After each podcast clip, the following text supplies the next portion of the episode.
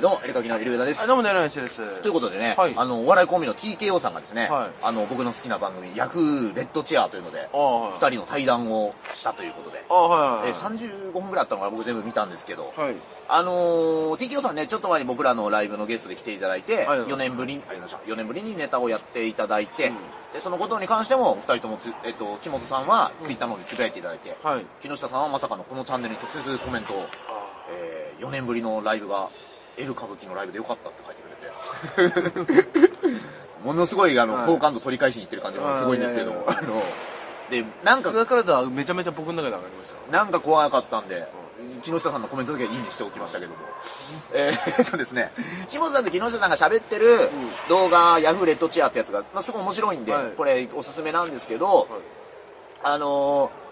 要は、なぜそのパワハラ騒動が起きてしまったかみたいなことを繰り返っていて、で、そういう話は僕らのライブでもしていて、僕らのライブだと、僕らとの絡みの中でやってるんで、また別の話が聞けるんで、それはそれで見てほしいんですけど、ヤフーの方で言ってた話でいくと、その木下さんがペットボトルを後輩のおじのどの篠宮さんに投げてしまったということから、謹慎生活が始まって、松竹の解雇、対象みたいになったっていうゲイの時に、それを木本さんがすごい時系列で全部説明するんですよ。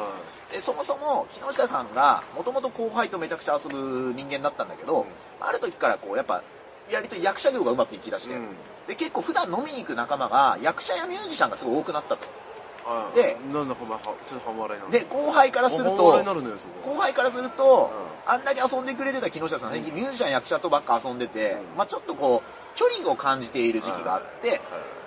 だけど木下さんはたまに芸人としてなったら今までのノリで絡むんだけど、後輩からするとたまに来ていつものノリみたいなからちょっとこうちぐはぐ感があった。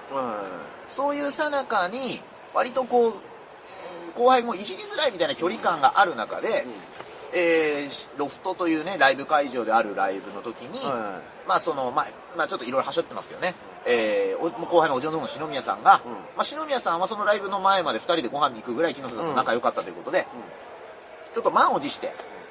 木下さんのちょっとある疑惑の問題があるから、これ俺がいじるわみたいな感じで満を持していじったところ、木本さんも見たことないぐらいの木下さんの顔になっていて気がついたら事件が起きていたということで。で、その経緯はね、今俺すごいはしょってるからね、あれなんだけど、そこで言ってたのが、木下さんが言ってたのが、俺は何を守ろうとしてたんやろな、あの時なって。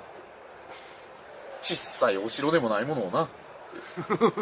で、木本さんもどっちか言ったのかな、俺ら一流でもないのに、なんかいいポジションに行ったと思って守ろうって必死やったよな、っていうことをすごい振り返ってて一流の人って守ろうなんて考えてないで、がむしゃらにやってて周りが決めるんや一流って。俺ら大して上り詰めでもないのに何か成し遂げたみたいな顔して何か守ろうとしてたよなあの時っていうのをすごい言ってて、だからお前ライブ来てもらったじゃん。でどんないじっても怒られなかったじゃん。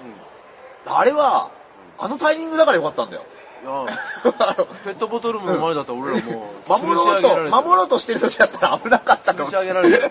そもそも来ないじゃん。そうだよね。確かに呼べないよね。テレビやらだしね。だから、木下さんがめちゃめちゃコントロールが悪かったら、俺らと会うことはなかったんだよ。悪かったみたいだけどね、当たっちゃったみたいなね。当てるつもりなかったのは、みたいなそういう報道も見たけど。そういうことなんで、すごいいい時にあったんじゃねえかなって思うね。そうですね。いいお話たくさん聞いたからね。鶴瓶さんが、伊右衛門の吉井和也さんと A スタジオで喋ったんですよ。で、何年か前に見たの。で、イエローモンキーも、笑福亭鶴瓶師匠も、何十年もいるわけじゃない、芸能界。でもそこで初めて会ったのよ。で、鶴瓶さんが、A スタジオ見たことあるでしょ？勝手に写真出てきてさ、これいつは、ちょっと、鶴瓶さん何やってんすかって勝手に人と会ってるでしょ？関係人。で、鶴瓶さんが、吉川とずっと喋った後に、最後に言ったのは、今会うてよかったわ。時に会うたわ。お互いとんがってる時じゃなくてよかったと。っていうのをね、思い出しましたね。TKO さんと会えて。すごいね。ね。っていうね。松竹の人はそういうの。いやいや、わかんないけど。鶴瓶さんもね、松竹だけど。ねえ。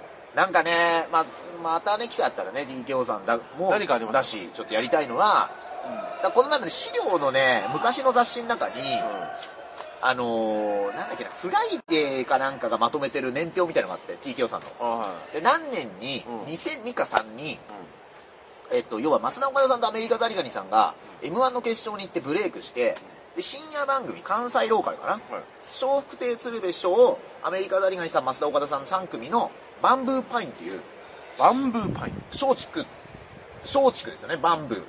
松竹の番組が始まったんですよ。で、俺当時見てたんですよ。3組でね、即興コントやったりフリートークしたりする。もうほんとお笑い濃度の高い。で、もう、松竹でもこれができるんだぞっていう。で、それが始まって、TKO さんは先輩なんですよね、それこれ。で、TKO さんは M1 のマスター岡田が優勝したのをテレビを睨みつけてたっていう本人も言ってるエピソードがあるんですよ。テレビ睨みつけて、なんか、そんなこと言ってたの。で、そのフライデーがまとめてる年表によると、2002年バンブーパインスタート。木本大いに焦るっていう部分があるんですよ。ここをね、ここもちょっと聞いてみたかったんですよね。あなるほど、うん、それもね、文としては用意してたんだけど、もうちょっと流れ上ね、そこに行かなかったので。うん。ね結構ね、面白いですよ。資料見てるだけでもね、歴史がすごいありますから。そんなものなんだ。そういうことね、でございます。ね人はやっぱ、あれね、一回こう、失敗すると成長するものはね。そうなんだろうね。すごい上から目線で言ってるけど。ね、折れて幹太くなってるからな。まあでも、51歳だからね、2人。それはちょっと低いよね。見えないよね。51だもん、今回。51の人が着るパーカーじゃなかったもんね。ね。うん、本当に。そうだ、51の人着るようなパーカーなんだ。キングオブコントの決勝に TKO さんが行った時にね、TKO さんがネタやった後に。40代でしょあれ40代でしょ ?40 歳ぐらいよ。で、あっちにさ、準決勝まで進んだ芸人が審査するってシステムだったんだし、あの時に、ジャルジャルさんが当てられた時にさ、コメント覚えてる？ジャルジャルさんが当てられたの。いやじゃあ TKO の、今のどうやったみたいな、浜ちゃんからなんか来た時に、ジャルジャルさん、すごくて、もう十何年前よ、あれ。